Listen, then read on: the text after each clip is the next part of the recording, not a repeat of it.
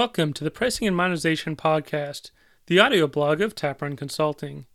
Today we're going to be talking about the pricing of something that almost every one of us sells his time. That's right, today's topic is the pricing of salaries. So I may have spoiled the punchline, but there's a very important question that almost everyone should be asking themselves. What's the one item that almost everyone sells but no one understands how to price? Time. I was talking to a recent graduate a few days ago.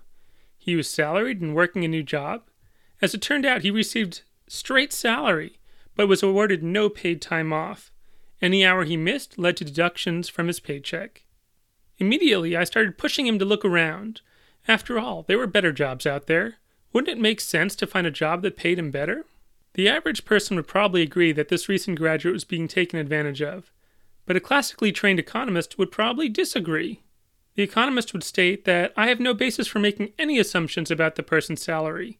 For all I knew, his job paid an enormous salary that more than made up for his lack of benefits. In this case, a little knowledge can be a very dangerous thing. The economist would be right if I had little evidence, if we were dealing with a question from a textbook.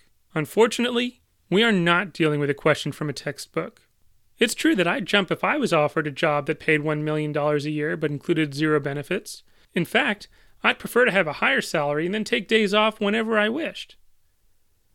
That being said, even without knowing the graduate's salary, I feel safe in assuming that his price, his total compensation, is probably well below market rates for two reasons. First, price anchoring, and second, signaling. The price anchoring is only somewhat clear in this case. When applying for a job, the only portion of compensation that is discussed early on is salary, not benefits.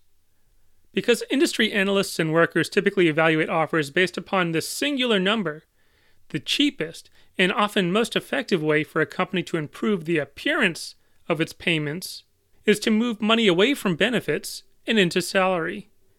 For example, an offer from a company that paid 60,000 salary and 2,000 benefits would appear far superior to one that paid 40,000 salary and 40,000 in benefits despite the fact that the first offers significantly less in total compensation.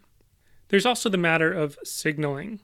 When a male peacock grows large and fancy tail feathers, it signals to potential mates that it is able to gather so many resources that it can afford to waste energy on looking pretty. While the peacock uses positive signaling, negative signaling can occur too, just as poor skin, missing feathers, or lack of muscle may cause potential mates to look elsewhere Companies will often signal lack of quality quite explicitly. A company that pays little in the way of benefits will likely shortchange their employees in other ways as well. Thanks for listening to the Pricing and Monetization Podcast. If you'd like to learn more about pricing, monetization, and how your business can improve its profits, head over to my website at taprun.com. You can subscribe to my free email course, read through my writings, and even contact me for a consult.